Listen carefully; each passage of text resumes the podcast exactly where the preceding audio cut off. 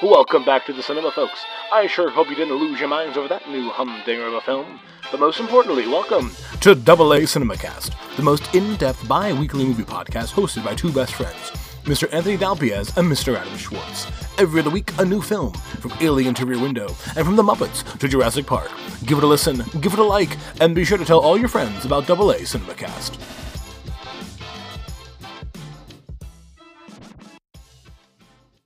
Welcome to Double A CinemaCast, your weekly cinema fix.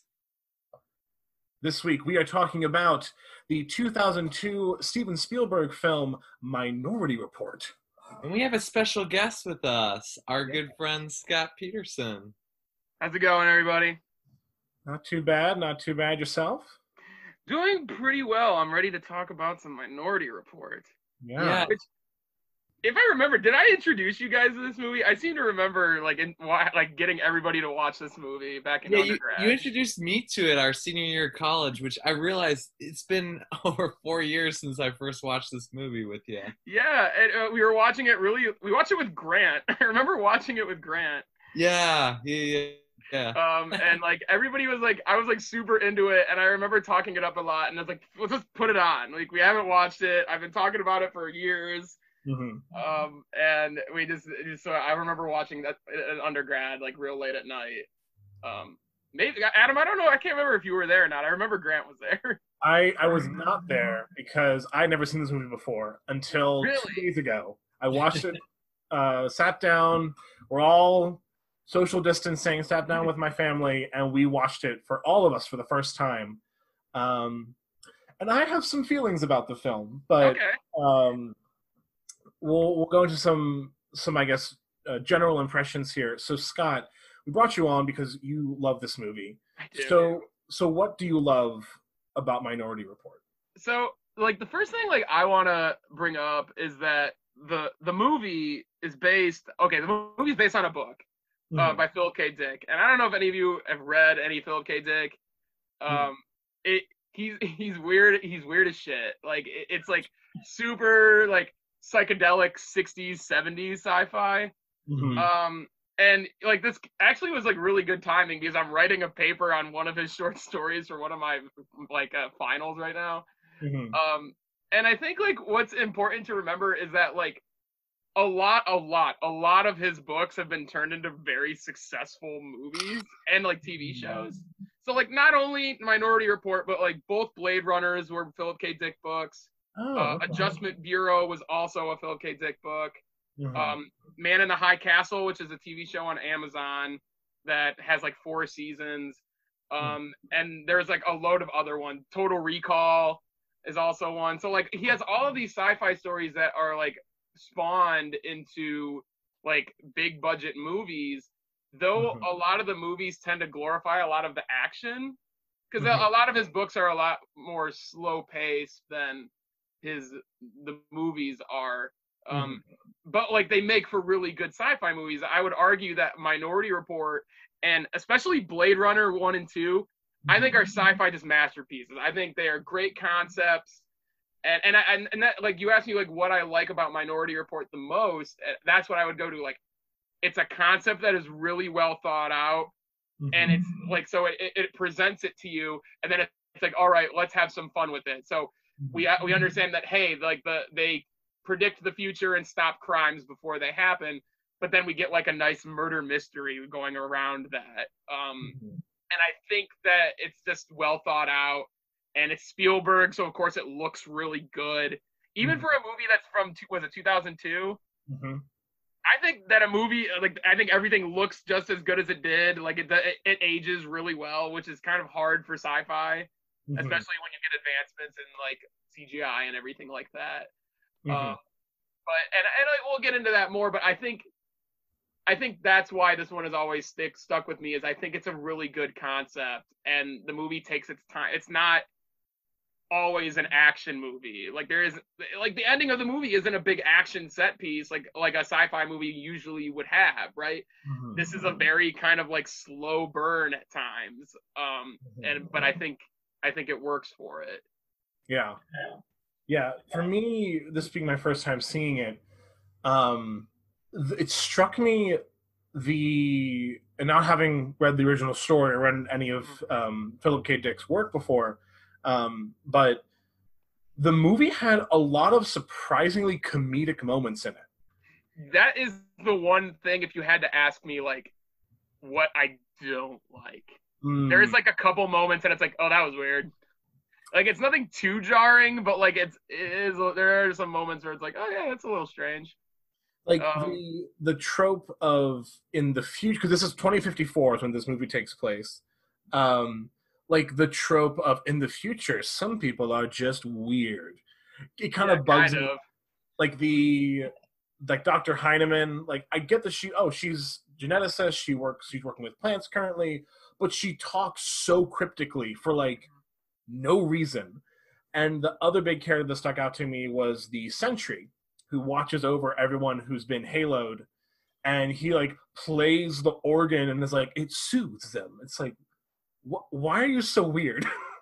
I think something that could attest to that, and like, feel free to stop me if I ramble, but I think what I think is important to note with Minority Report and especially with Blade Runner is that both of these movies are like, they're a noir film. This is like a sci-fi noir film, and I think a lot of the characters play up to that kind of stereotype. So it's like we have like people that he's investigating, and everybody's very cryptic, in its style. So like it's kind of like a detective story, but they're all like these like almost archetypal characters that are being presented, but in a sci-fi genre.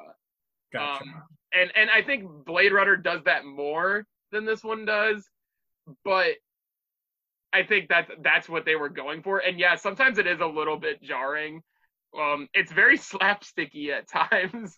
Yeah. Which is kind of strange. But I would have loved to have known why they went into like, hey, we're gonna do this. We're gonna have this scene in here. Yeah. I don't know. What are your thoughts, Anthony? What do you think? It's a fun one. I remember the first time I saw it, I was just impressed by how good it was. Like I really liked the story. I like this idea that there are these three oracles that can kind of predict the future, and how that kind of, there's a whole social commentary there on stopping crimes before they happen and profiling. And I feel like, correct me if I'm wrong, but wasn't there a TV show based on this movie? There was. It was on Fox, and it was awful. It was so bad. For the longest time, it seemed that Fox had a tendency to be like, we're going to make a cop show, but like, the buddy cops, where one of them is like, this is the straight man, and like, then we have the weird one. But it was always like some kind of horror sci-fi twist on it. So like, Minority Report was like, well, we have this detective, and then we have one guy who could predict the future. So like one of the precogs was there, not all three of them. It was only one of them, but he was like the weakest of the three. So like he could remember things or see things into the future when it was convenient for the plot to have him do so. Yeah. It was like every other buddy cop thing. It was really dumb. So like I wouldn't suggest, I've only seen a couple episodes. A lover of Minority Report, the movie, could only get a couple episodes in on the show because it was not worth it. Mm-hmm. But yeah, I don't know. It was bad. I think one of the most striking things about this movie is the visuals and the cinematography and the way it looks. Mm-hmm. Like it looks dirty. Like the whites are like so bright, and like it's a very washed out looking film. I'm curious. Yeah. So before I had seen it, I knew nothing about this movie. Other than they can see into the future and predict crime. I thought it was like a computer system. I didn't know there was like three humans who were doing this. And so I was very thrown off when like one of the very first shots you see was one of the precogs saying, murder, and then like going into water. I was like, what? What is going on? I'm so confused. Well, like The way it describes, like, its technology, though, like, this isn't a time travel movie, though it kind of feels like one. It's not. But the way that it describes how it works, the scene that always stuck out to me and is one of my favorite scenes in the movie is when Tom Cruise is describing to Colin Farrell how it works. And he throws the ball on the table, and it's about to fall, and he says, "Why did you catch it?" And he's like, "Well, it was about to fall." He's like, "But it didn't. You caught it. It was going to, but you stopped it." And it kind of, like, that always I felt was like, that's a really, really smart way of describing what they do. Yeah. Yeah, the murder's going to happen, but they could stop it beforehand. Like, the ball is going to fall off the table eventually. I thought that was, like, just a genius way of, like, and time travel movies always have a way of explaining things like that. But that one in particular always, like, really resonated with me. Like, yeah, okay, I get it. Moving on, kind of thing. Now, as both of you being connoisseurs of sci-fi, the one thing that I always, one of my biggest gripes with just sci-fi films generally, is the fact that you either, like, for example, I, Robot takes place in like 2018 or whatever, like a year that has already passed, but that's not a year. But, like, we have still, like, the slums of Chicago paired with this super high-tech, futuristic, you know, city. And it's, like, it's so weird that, like, certain things have advanced. Other things are just, like, eh, whatever. And what got me was I love the opening scene of the guy who's about to murder his wife for cheating on him. And I'm thinking, like, oh, this is going to be a very grounded-looking film, because you see this, like, old, you know, mid-century townhouse set up in DC. But then, like, at the end of the day, Tom Cruise goes home to his, like, super futuristic apartment, and we see, like, the highway system, like, goes vertical at points, and there's, like, a chase involving that, and I'm like, and there's mounted horse-mounted police. I'm like, there's some inconsistencies here that I'm a little confused on. So, like, what, yeah, I guess I never thought about it like that. What's your take on that? I guess my take would probably be that they wanted to set this in like a real world. They wanted it to seem like it was like a real world setting, maybe. But while still making it feel lived in and relatable. But I totally could see why that was jarring, like, because it is, yeah, that first scene, like, they're at a playground, and the playground looks like it would today, right? Yeah. Except now we have flying cars, and you're right, the guy's riding a horse. Yeah. Which, I don't know, that's kind of interesting. But yeah, that's probably would be my guess. I don't know, what do you think, Anthony? I was thinking, so the movie takes place in 2054, right? Right. So it's not that much further in the future. Right. You know, but they do have, it's further enough that they have vertical cars and flying cars. And also we have, like, flying cars. We have cars that are, like, on tracks, I guess, like on the highway or, like, some kind of system.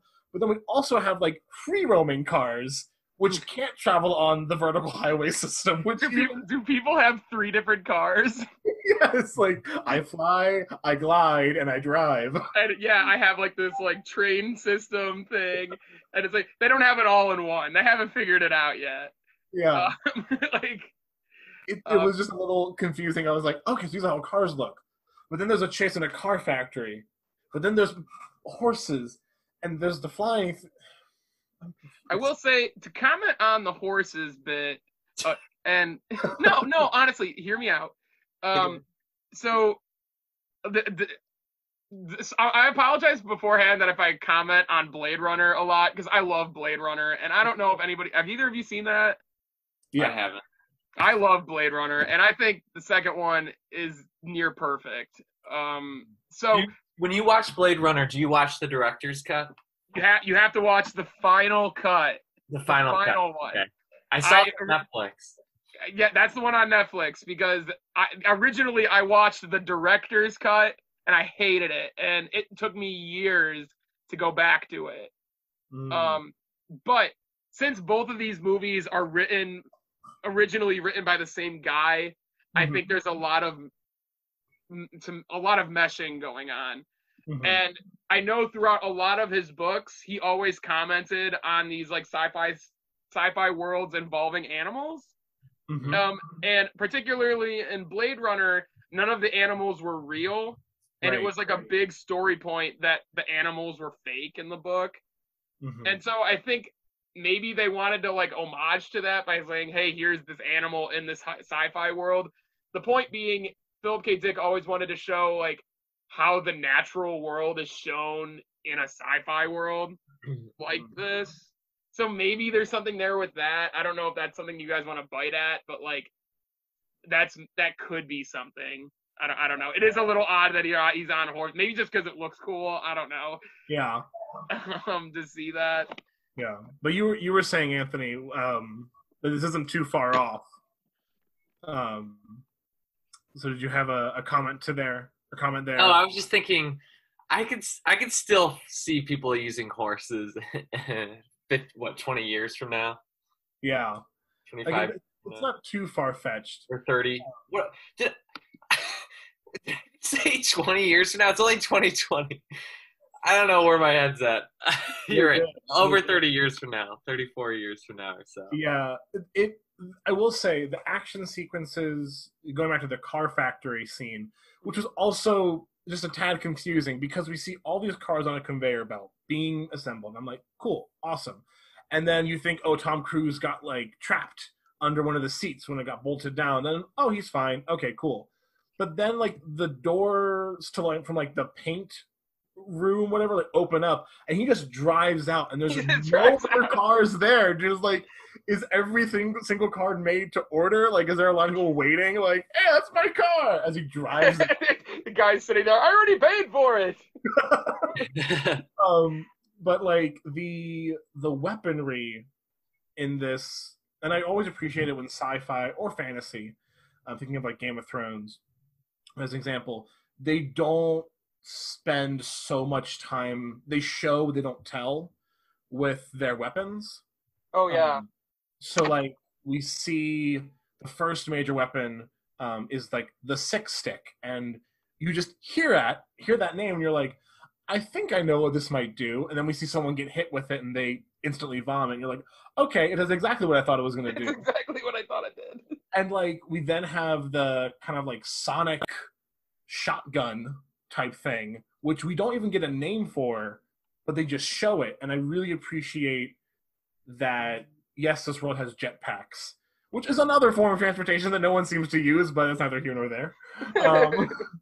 But like we have jetpacks and the six stick and the shotguns, but they're not like when Colin Farrell's at pre-crime, they're not like, well, this is the six stick and this is how it's used and this is the shotgun and this is how it's used. Like they don't do that, which I greatly appreciated, because it almost lends itself to kind of a, as you use, like lived-in feel of like, this is a world that is, this is just how it is, and we don't need to introduce you to every single part of it. Well, like, I'm glad you brought up the weapons, because what's interesting is like, so they establish that this world doesn't have crime anymore. So it makes sense that they use weapons that aren't really lethal. They talk about like, we haven't had a death, right? And so like crime-related death in so long. So it's interesting to see that we have a gun that doesn't shoot things, it shoots sound waves to like push people around. And we have like the six stick that kind of like incapacitates you without really like shooting things at you that are like a non-lethal way.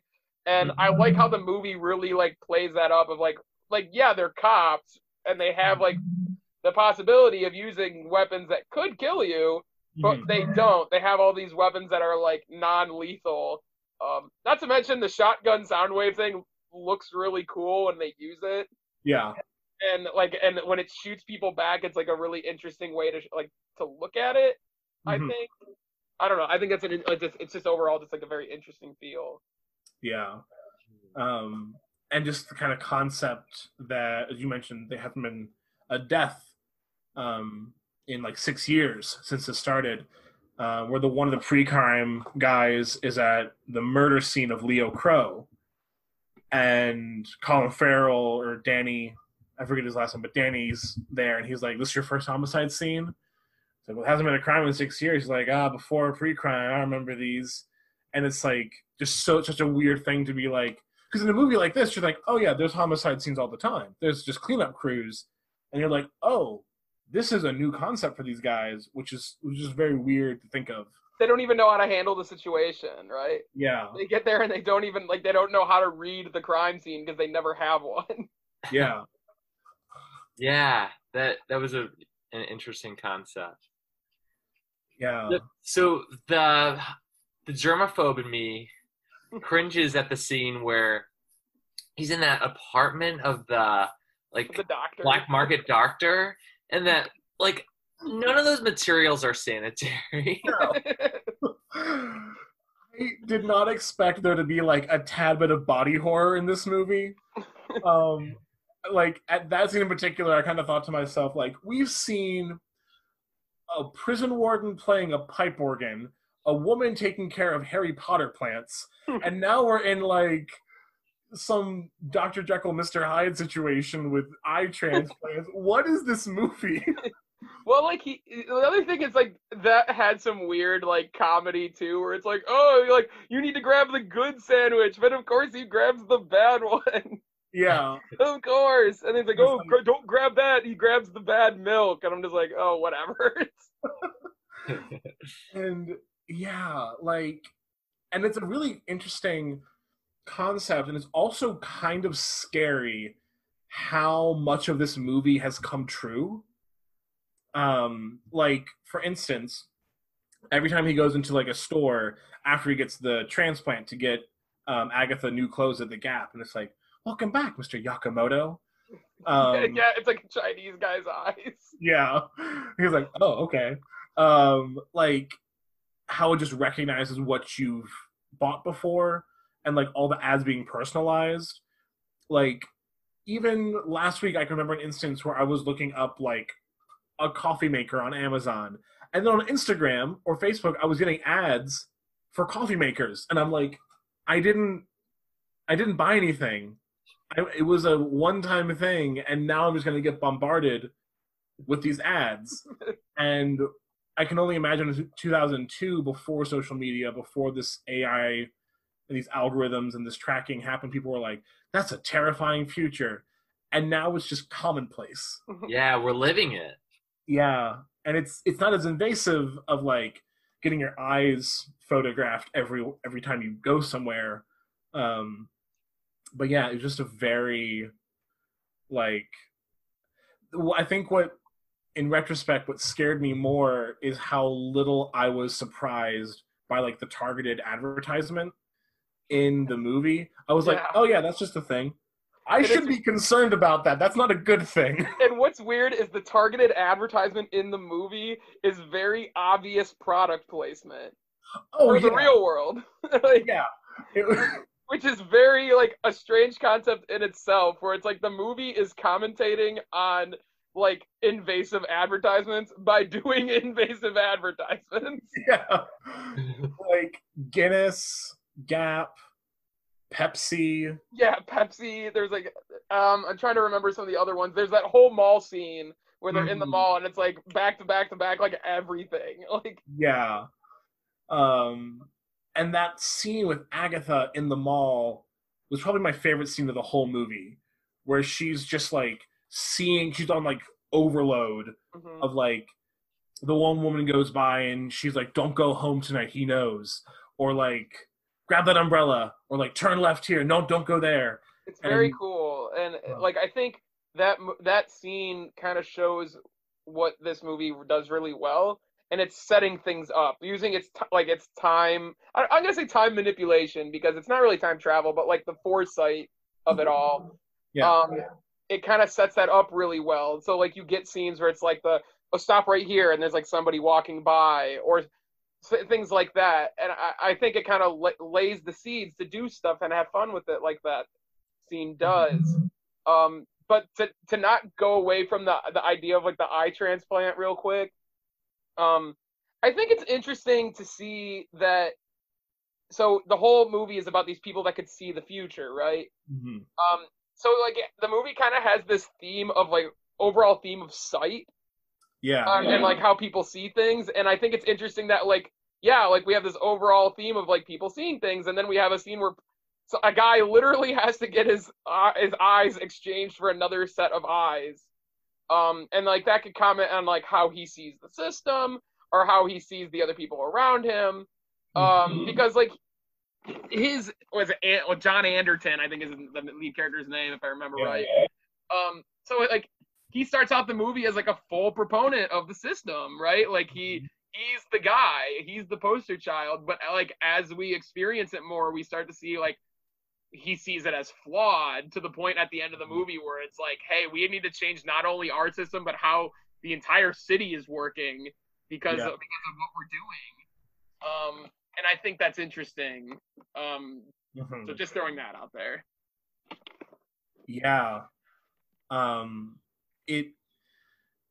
It's funny you mentioned that sight being a very big theme.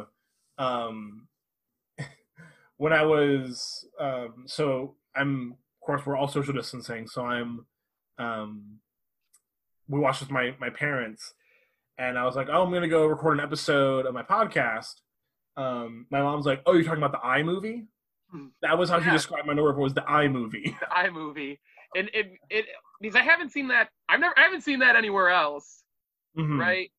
And like going on the idea of like the eyes and sight is you get that really cool scene, and like it's kind of hokey, but I love it when he buys the drugs from the homeless guy, like the drug dealer, who also only has one eye. And he gives him the drug that it's like he wants to see his loved ones. He wants to experience other things. And I think if I remember right, the drug, I think it's called Clarity. Yeah. So like there's just this sight theme just keeps going. Clarity. And he's like, are you looking for some clarity or something like that? And that's when he gives him the drug and then tells him like, in the land of the blind, the one-eyed man is king, and that's why he has like he literally has one eye. So like when everybody is blind, right? Like even the person who could slightly see what's wrong is the one who's right. And I think that like sets the tone for the rest of the story. Because you have the eye transplant, you have Agatha grabbing him and saying, "Can you see? Can you see?" And so like it has like this overall like story of just about sight and theme of sight and seeing things, and maybe that's just like the English major in me like looking too into things, because I've been doing that in lit classes, but like I think it's interesting like how often it comes up. I think there's something there. And because like a lot of people don't want to like come to terms with like what they're doing. So like that's like an interesting theme to me. Yeah, and like there's people want to there's that whole like VR like nightclub that he takes Agatha to. Oh, it's so weird. Where it's like you have one guy just like having sex with a woman, which I'm like, okay, that makes sense. And it's so weird because he's like this really old guy, and the woman on the hologram woman is like enormous. Yeah, so like you have that, which I'm just like, okay, weird, but no shame. And then like the way, let's just real quick, like the way he's talking, like you hear the guy in the machine, he's like, oh yeah, and it's like it's really like hokey and overdone, but like every time I see it, it just makes me laugh.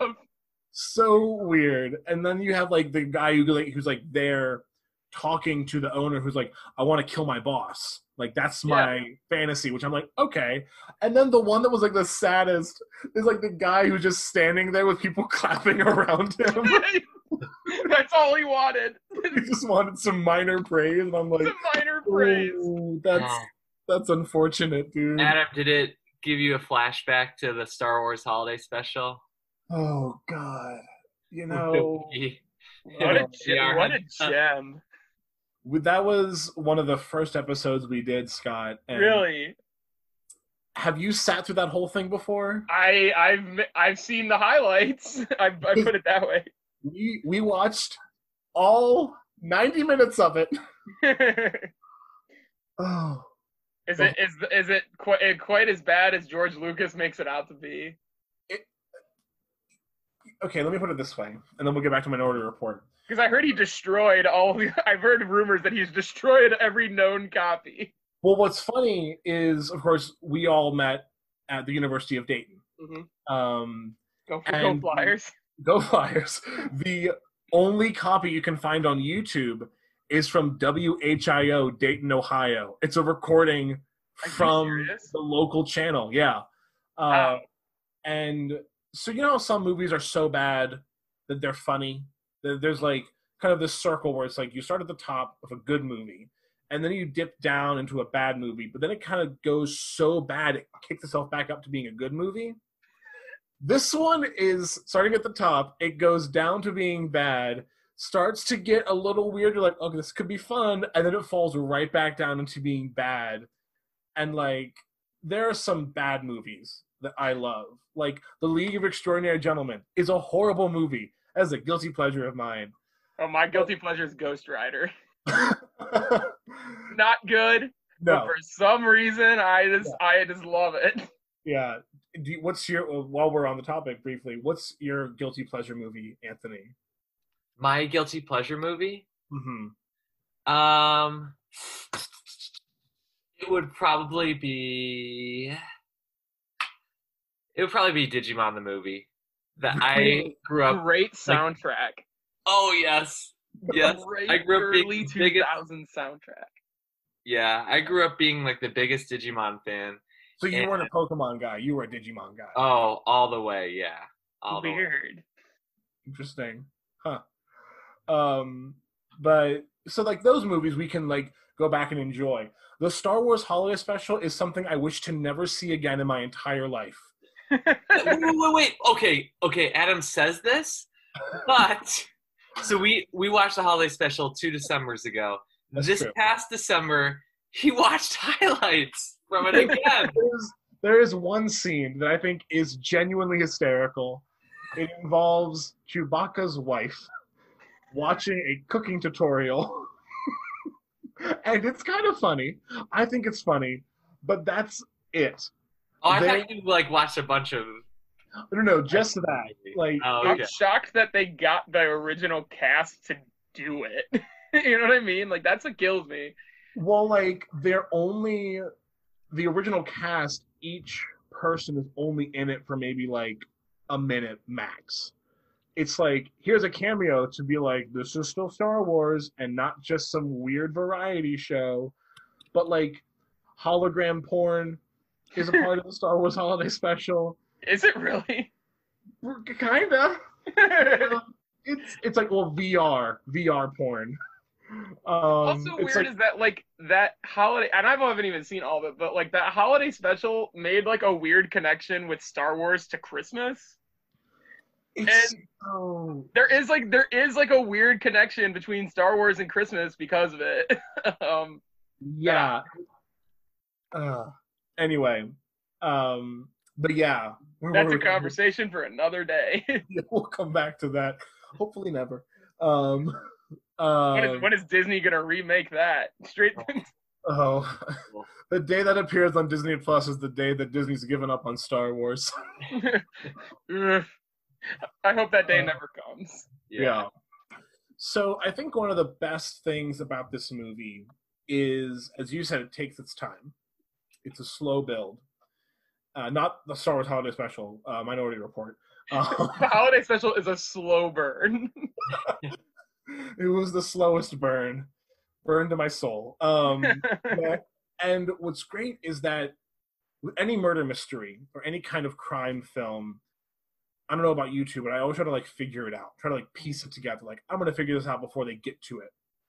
And I could not figure this out. Like, the movie's so good at presenting just enough information that it's like, think you got it now?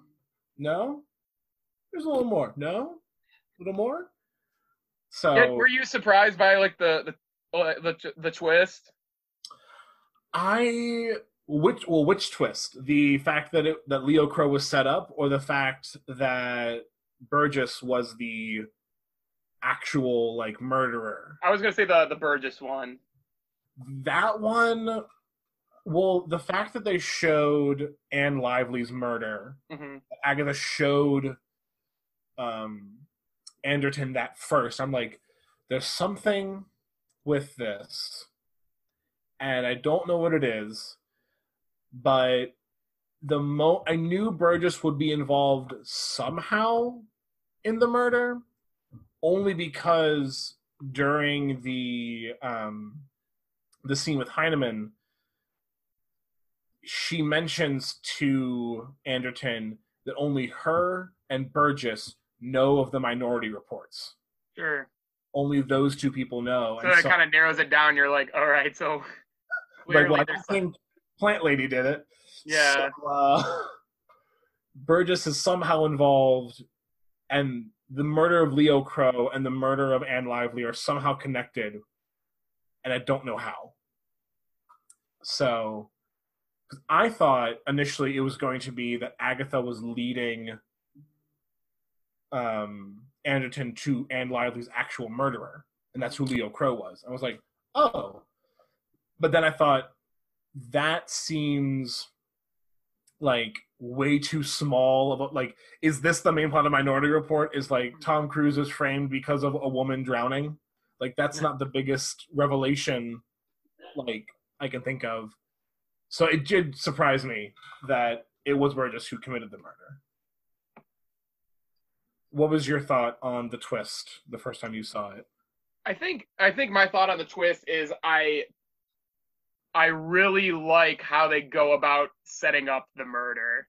Mm-hmm. So it's like we have the precog predicts that, hey, this murder happened, and we have the video from her mind, right? We see it. But we know that sometimes not all the precogs agree on the circumstances. Mm-hmm. So I thought it was really interesting to say, well, not only did he do it, so like we know that like he committed the murder, but then we have this elaborate cover up that was like a really like this is where I get into like, hey, like we're having fun with our own concept, right?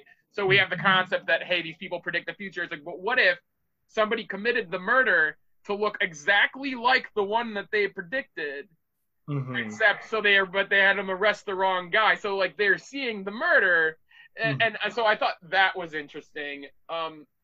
I was pretty surprised with the Burgess thing. I was like, yeah, I knew I always thought he would be involved as well, but I didn't think it would be the extent that they had it go. Mm-hmm. I think the other scene that really I found really interesting is the setup of Tom Cruise's character, right? So the movie spends like an hour planting its seeds of like, this is how his murder, when he kills somebody, this is how it looks. This is how it, like there's the guy at the window, and then there's this is the number on the door. This is him shooting the guy, but you don't know the situation. All you know is is like all the factors. So when you get to the scene where he's gonna kill Leo Crow, like it's really interesting because Spielberg just lets the scene happen and slowly shows you, oh, this is the detail. Oh, okay, this is the detail that you know, and it kind of goes in the order until you realize, oh, this is why it happens. Mm-hmm. And that's what I find so interesting is that all of its planting of the seeds and then slowly coming together to form that scene. Mm-hmm. I think it's genius. Yeah. And like, even going off of that, I think what's interesting at the core of this movie and at the core of a lot of Philip K. Dick's books is this idea, is the theme of fate versus free will, which is like classic sci-fi in general. Like almost every sci-fi movie does this. Like, am I in control of my own choices, or is everything I do fated to happen? Mm-hmm.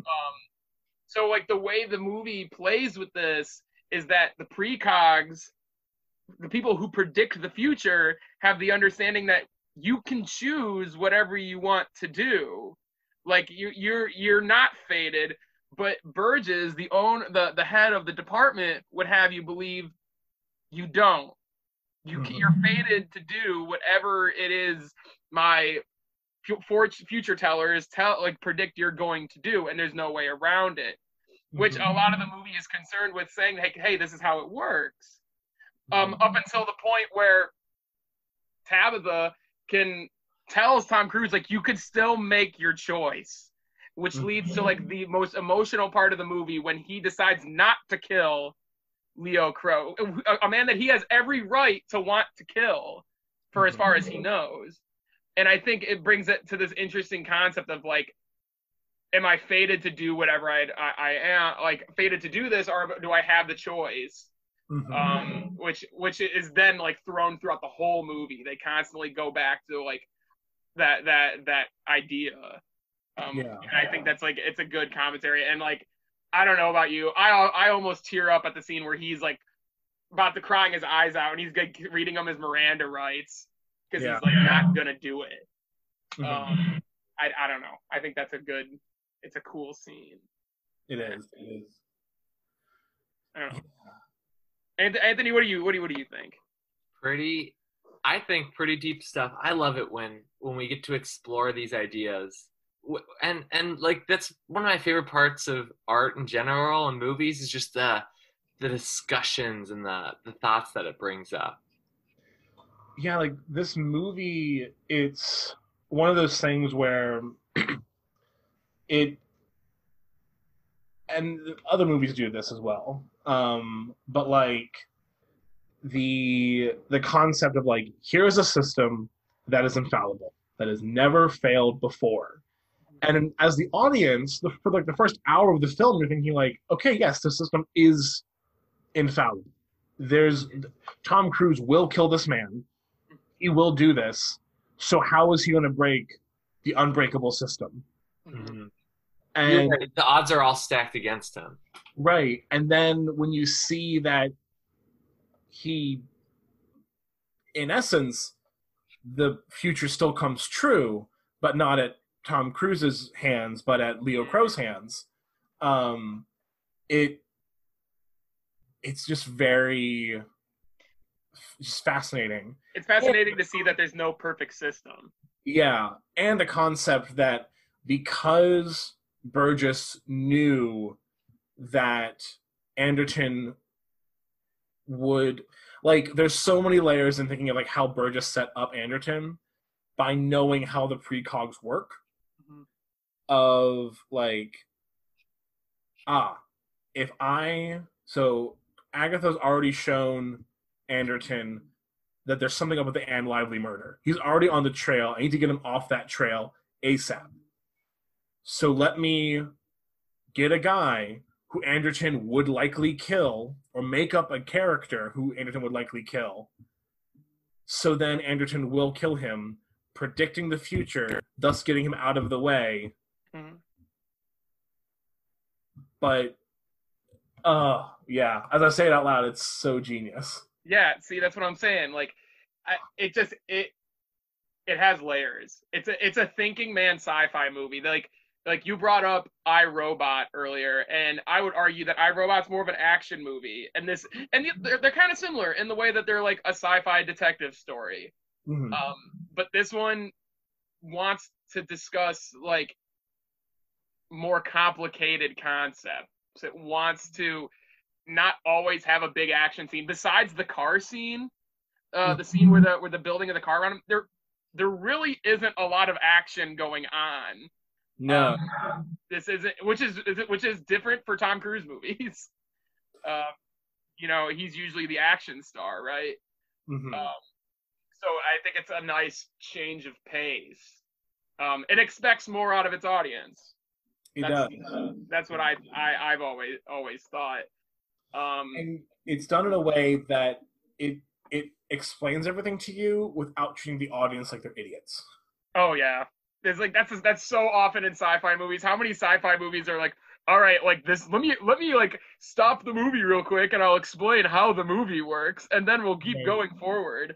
Yeah. There's usually, and they kind of do that a little bit with Colin Farrell's character. There's usually a character in a sci-fi movie who doesn't know anything. Mm-hmm. So the movie can explain it to that character, therefore explaining it to the audience. Right. It's done, though, in a way because it frames him as he's from the FBI, mm-hmm. trying to, like, the Attorney General wants to basically take over pre-crime, so let's find the fallacies in pre-crime before we go through with this. And, like, the use of the wooden ball, mm-hmm. when the movies first started, again, the first thing we see is, you know, Agatha saying, murder, and then, like, dipping her head into water, and then we just see this wooden ball being carved, and I'm like, I don't know what's happening here. Like, yeah, it's kind of presenting it to you in a way. Like, yeah. And then they explain, I'm like, why are they using wooden balls if this is, like, the future? And then when they explain, like, we use the wooden balls because each one has a unique grain and a unique color, so that way it's infallible, that we can't say that we were, that like it was tampering with it. Yeah. Well, what I think is interesting is, like, Burgess comes in and he wants this perfect system, but realizes the only way to stop crime is to actually kill somebody, which I think is an interesting concept. Like, the road to hell is paved with good intentions.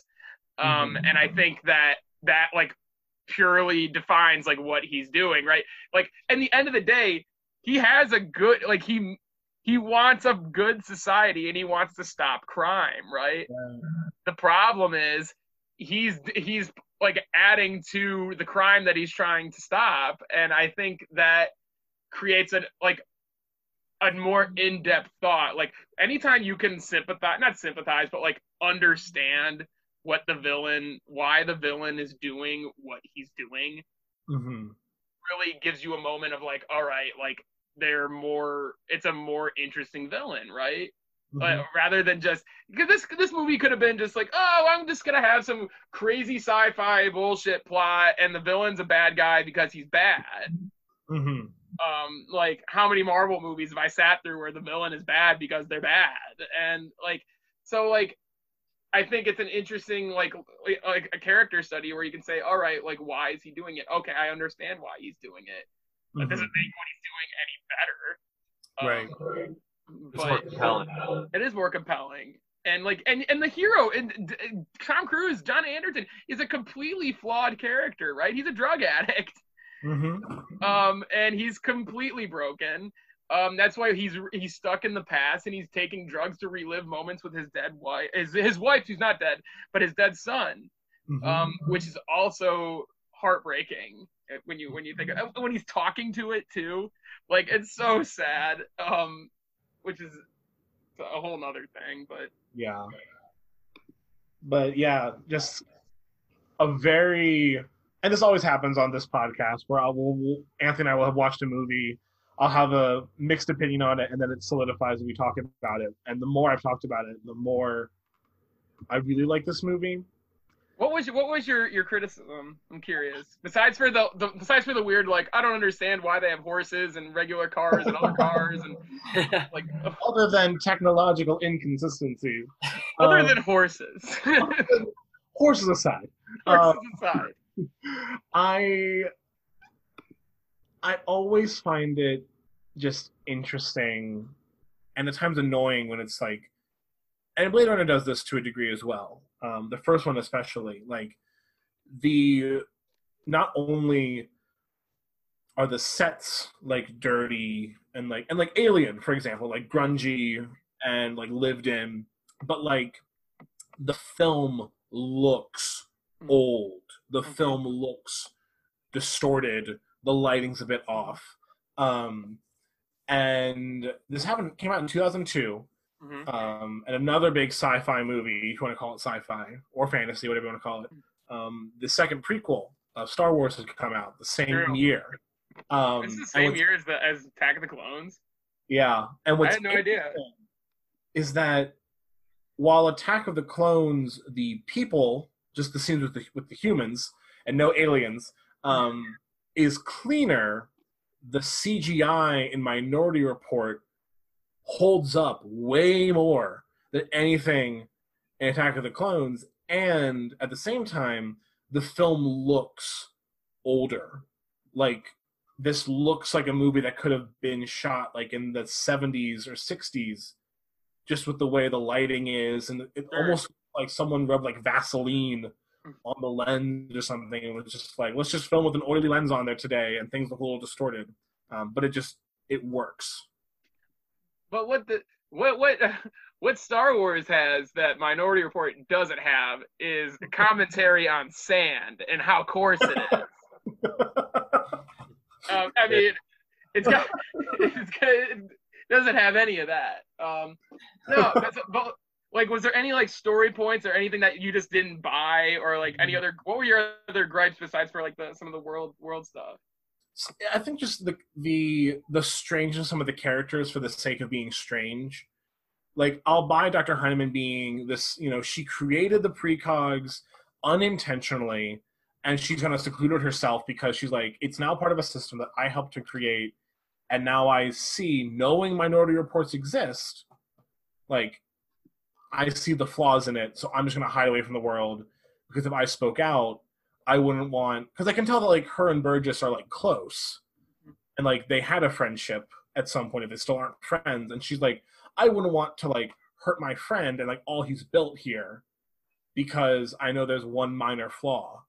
But, like, just the eye doctor, if you want to call him that, just being the twisted optometrist, and like the sentry at the pre-crime prison, I guess you could say, just like being weird for the sake of being weird.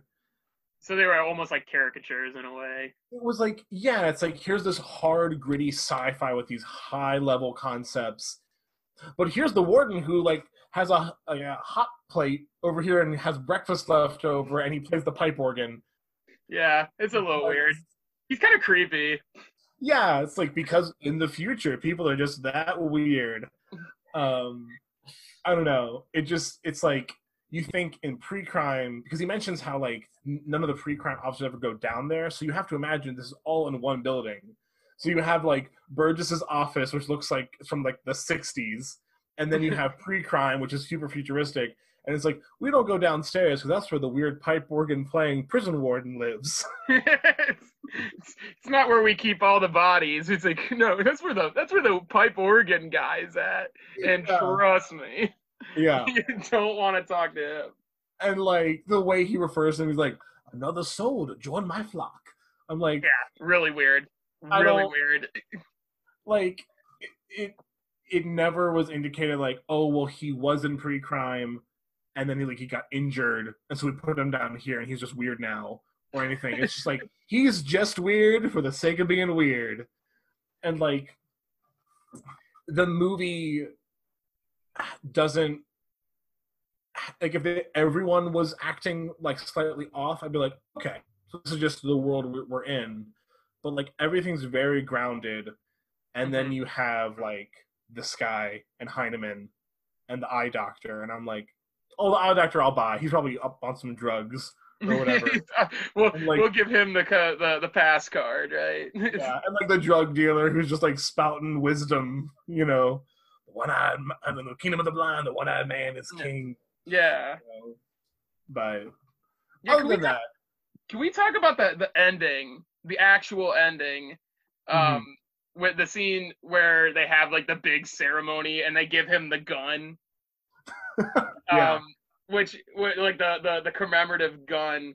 I don't know. I thought that was interesting, and the whole thing where Tom Cruise he now knows everything, right? He figured it out, and like he's showcasing it in front of these people. Can you imagine being somebody in the audience at that, and they're like, oh my God, there he is, and he's killing that woman. Yeah.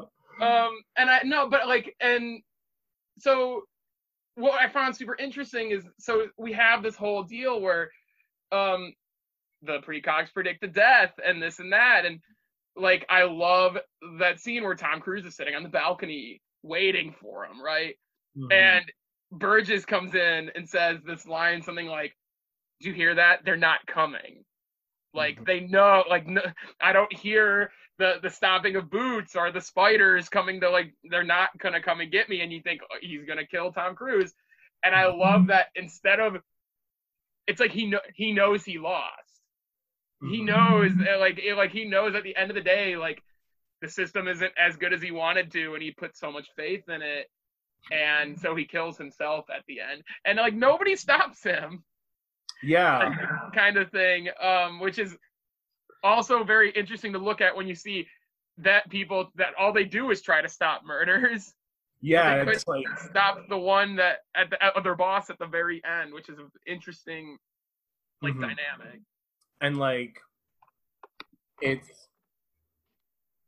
I think it was a very interesting thing when he got to kill Danny, because it's also another good plot twist where we have Danny, who you think, oh, he's the bad guy. He's going to shut pre-crime down.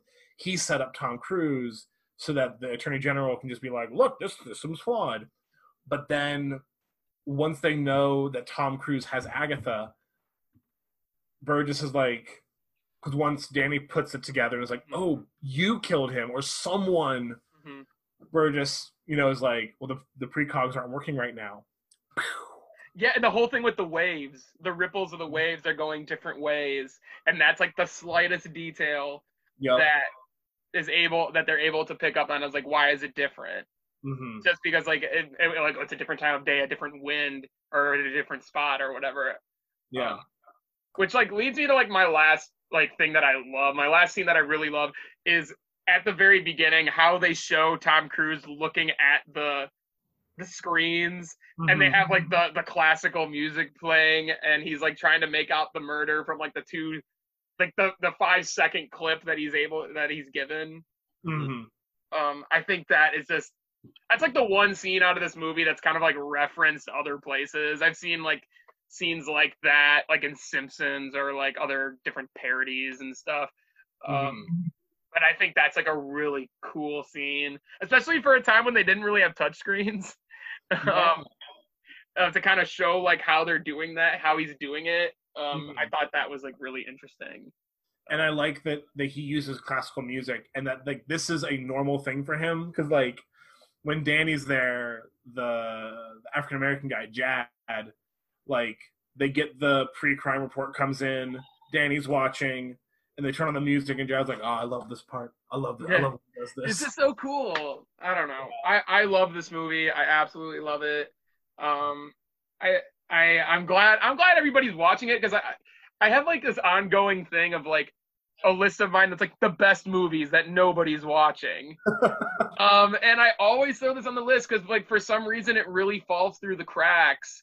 And that's why I was, like, really surprised when we were in undergrad and, like, nobody had seen it. And again, I thought the same thing with bringing it back to Blade Runner. I think Blade Runner 2049 is, like, the best movie that nobody gave a damn about.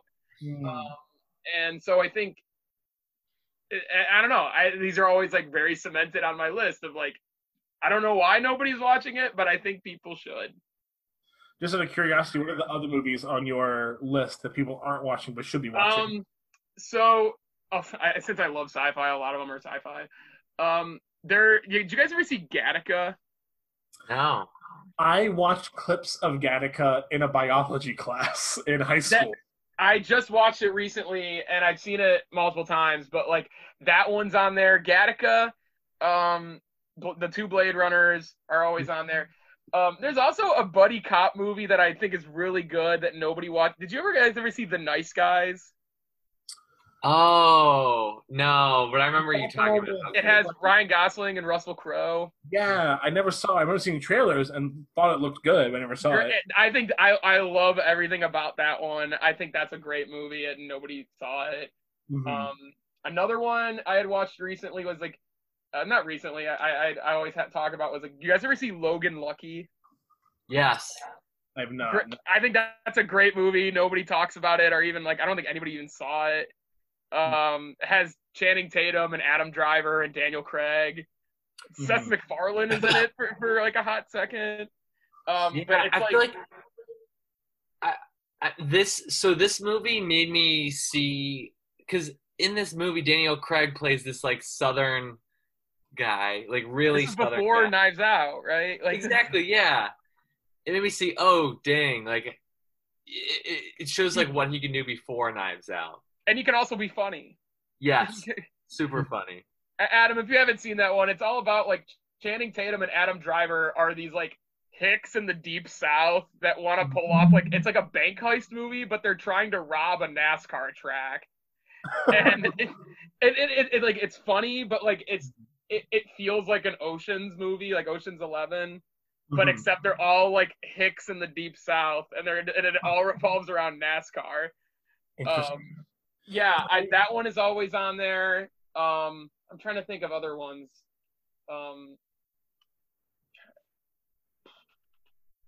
Either way, those are ones that always come to mind. Maybe ones like Looper. I don't know if you ever saw Looper. That mm-hmm. one's always kind of on there for me. That's another good sci-fi one. I always, in my mind, get Looper and Jumper confused, and I know they are two very different movies. I still that's another one too, though. I like Jumper as well. And then like one last one that I would throw on there that like I think a lot of people did see this. But did you guys ever see Arrival?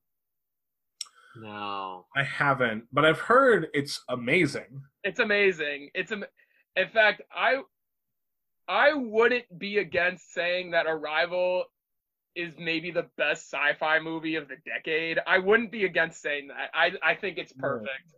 Everything that movie does, I think, is absolutely perfect.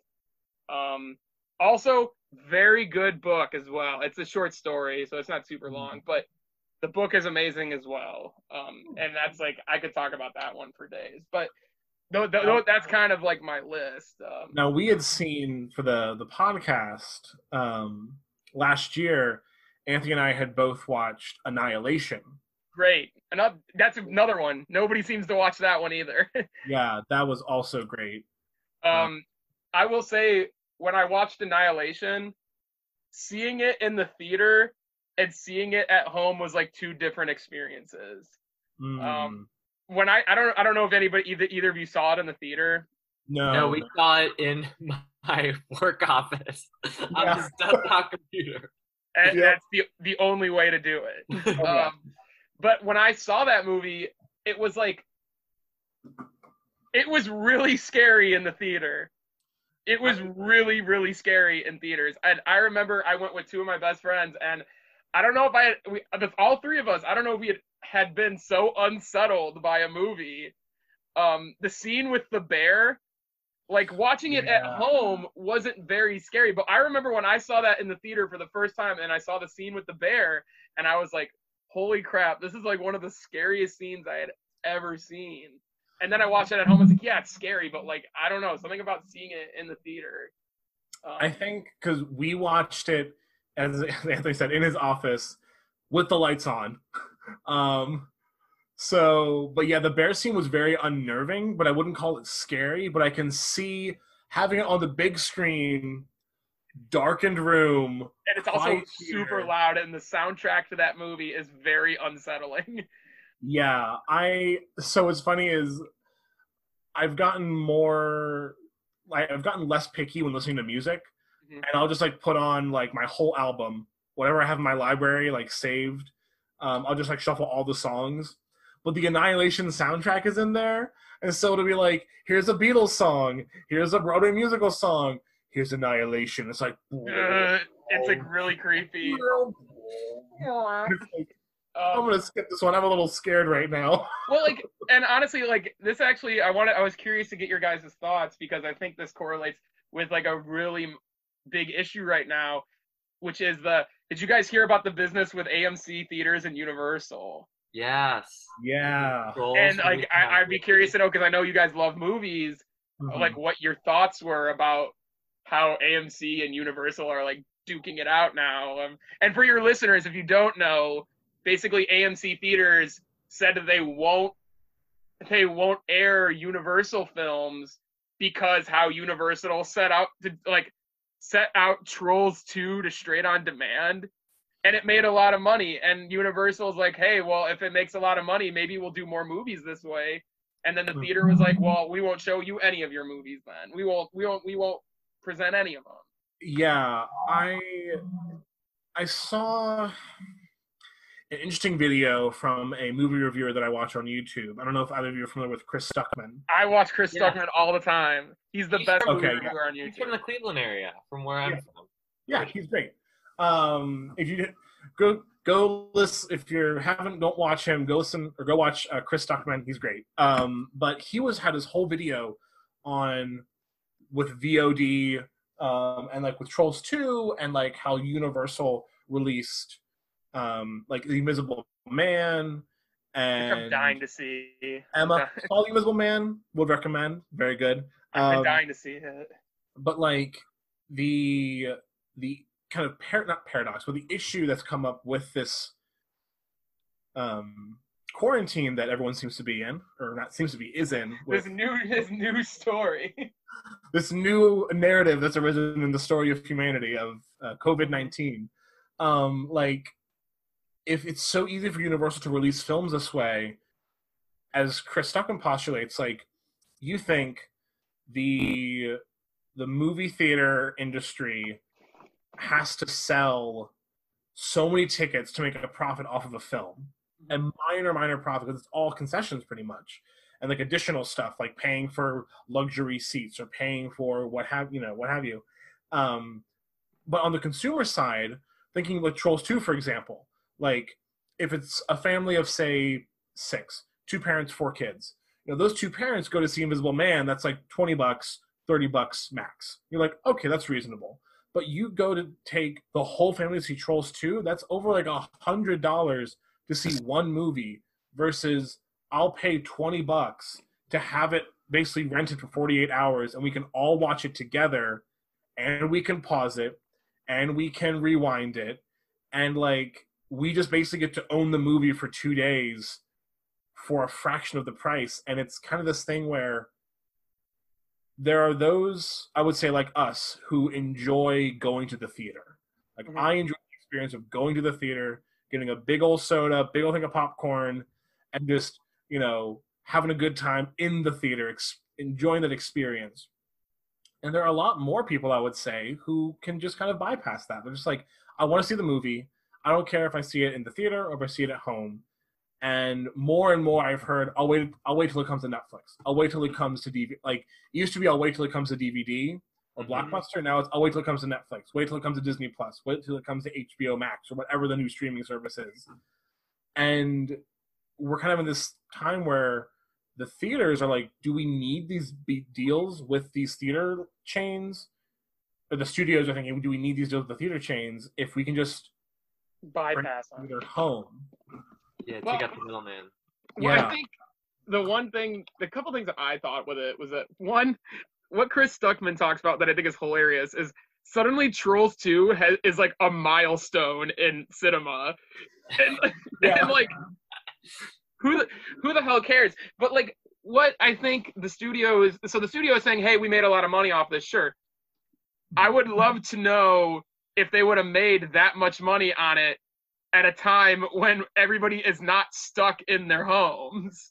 Right. Oh, absolutely not. Right. Because you're thinking like a family of 6 is not going to go to the theater. They're probably going to be like, we'll wait till it comes to DVD or red box or whatever, you know, and we'll just do that. Versus we wanted to go to the theater.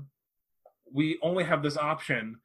And I feel like for AMC to basically say, we're not going to show any Universal film is very short-sighted. And I agree with it. It's I do. A very situational issue that's come up. And I mean, the theaters depend on the studios as much as the studios depend on the theaters now, or they did before all this happened. And so it's a very interesting thought of like, what will that future be like if this happens again? Because I mean, at least here in the U.S., some predictions are that, I mean, a lot of states are opening up very loosely. Don't know if movie theaters will be included in some of that opening, We are Ohio-based, so we're all experiencing the same thing, at least in terms of what our governor is doing. And shout out to Mike DeWine. Shout out to Mike DeWine. Hey. And like if we open up fully come like July or August, some scientists are predicting that we could go back into social distancing come like November. And so it's kind of this thought process of like, do theaters, like, I don't know, like what's going to happen to the movie theater chains? I think that I think let's say studios start putting them on demand more like they're doing. Mm-hmm. Personally, I probably would see less new movies. Because I don't know how you guys operate, but there's like movies that I really want to see that I'll be like, I'm going to go the night of to go see mm-hmm. Star Wars. Yeah. But then you get movies like The Invisible Man that I'll be like, well, I'd like to see it, but I don't want to spend full price to see it. So I'll go on Tuesday when it's only $5. Right. But if you're sending it straight to demand, suddenly my viewership is, I don't want to pay $20 to watch Invisible Man, which would probably be, but I don't have a family that I'm going to be sharing it with. And yeah, I guess we could split it up between friends, but even still, my thought process would be, I got to pay extra for this movie. I'll just watch something else. I have all of these streaming services and Netflix and Disney Plus or whatever. I'll find something. Right. In a way, I feel like there could be almost a dichotomy that forms between what studios produce. Because like smaller films that could be riskier, that could not make as much money, those studios could then have like an on-demand, like if Universal wanted to continue doing on-demand even after this pandemic passes, like say there's like indie films that Universal wants to put their money into, but it might not be a safe bet. It might be a little too out there or not as well-known names. We'll put it on Universal on demand, but then the bigger budget, well-known, these Tom Cruise, Minority Report, action movies, Spielberg, what have you, like put them on the big screen, send those to theaters. But then if you want another Universal film, do it on demand. And for AMC to basically say, like, is AMC going to start, thinking like Disney is like, we were going to release Artemis Fowl. If you think, remember Artemis Fowl? Like that was what was supposed to be out in theaters. That's probably the best thing that's going to happen to that movie though. Yeah. So like, they're switching to video on demand. So like taking it to Disney Plus. So like, is AMC going to get up in arms against Disney of like, well, if viewership of Artemis Fowl is so big, then it's like, that could have been our money. Because that's not what it comes down to, is AMC basically is like, that should have been our money for Trolls 2 and you made too much. So we're done. If Disney says we're doing everything Disney Plus, then it's game over. Disney owns everything. They own everything. Yeah. But I don't think you'll never see the day, at least in our lifetime, I don't think you're ever going to see something like the new Star Wars movie is coming straight to Disney Plus. Never. Right. Never. There's just too much money to be made out, not only on ticket sales for things like that. And I think that the Universal business right now is going to fly over, because can you imagine watching a Jurassic World movie on straight to demand? Yes. I don't think I can't picture it. There's something about, without having a theatrical release, it seems like it would just be like a straight to Netflix movie, which some of them are good. Mm-hmm. Some. It's almost like there's a validity to it. Like, this seems more valid because I had to go somewhere to see it. Well, yeah, I feel like that's breaking with like Netflix's The Irishman or Marriage Story. Mm-hmm. Because like both of those, they were in theaters for like 2 weeks mm-hmm. in like New York and LA, and then they just stopped. They just were like rent to Netflix. And so it's like, yes, this was a theatrically released film. At the same time, you could also watch on Netflix. See, I would make the argument, though, that The Irishman and Marriage Story, love Marriage Story. Great movie. If you haven't seen it, watch it. Really good movie. But with The Irishman, which is probably the bigger like, apparently, I think the bigger name of the two is, did people care about it? Mm. And yes, I know it was up for an Oscar. It didn't win any. And when I watched all the Oscar movies, it was easily my least favorite one. Yeah. It was a 3.5 hour long movie. Yeah. And let's face it, I don't think, if that movie was even in the theaters, I think it's a hard draw for somebody to be like, hey, let's spend the next 4 hours in this theater watching a mob movie by Martin Scorsese. I don't think it would have made any money. Right. And the other big movies, we were talking about this before we were recording, like Avengers Endgame was 3 hours long, but you think that's the finale to this whole big thing, so it makes sense people are going to spend the time to watch the finale. But here's just one movie about one mobster who some people might know about for 3.5 hours. That's true. I don't know. Well, then the other thing with that movie that got me, and I think comparing it to Endgame, which is as long, but that's like a crowd-pleasing comic book movie, right? Mm-hmm. The Irishman, I would argue, I don't even think it needed to be made. Like, this is the same movie that Martin Scorsese, Joe Pesci, Al Pacino, and Robert De Niro have been making for years. Years. I mean, it's the same movie. I just... Beyond that, I don't think Netflix had an original, maybe Bird Box, maybe, but like the Netflix popularity, especially with film, is like gone in an instant. Like people talked about Bird Box for like 2 seconds. Yeah. And that was like really popular. And it's interesting just to see the institution that is cinema, that is filmmakers, and how their perception of Netflix has changed over the years. Because I remember, did either of you ever see Okja? Or Okja? I like Okja. Okja's good. I do. It's made by the now Academy Award-winning director Bong Joon-ho of Parasite. Yeah. I also really like Parasite. And when Okja premiered at like the Cannes Film Festival and the Netflix logo popped up, some filmmakers and critics in the audience got up and left. Mm-hmm. They booed it, and they're just like, no, because this is against the industry of cinema on the like sake of tradition. But then you look at Marriage Story, and I don't know about The Irishman, you know, but that's a hot take from me on The Irishman. You could definitely include it. Well, like those two movies still got critical acclaim. Mm-hmm. And so it's been 4 or 5 years since Okja came out, and then these movies came along and they were more widely accepted. I don't know. I think we're in the middle of what was already a like paradigm shift that was already existing in the film industry. And I feel that this pandemic will only hasten or prove that paradigm shift is wrong.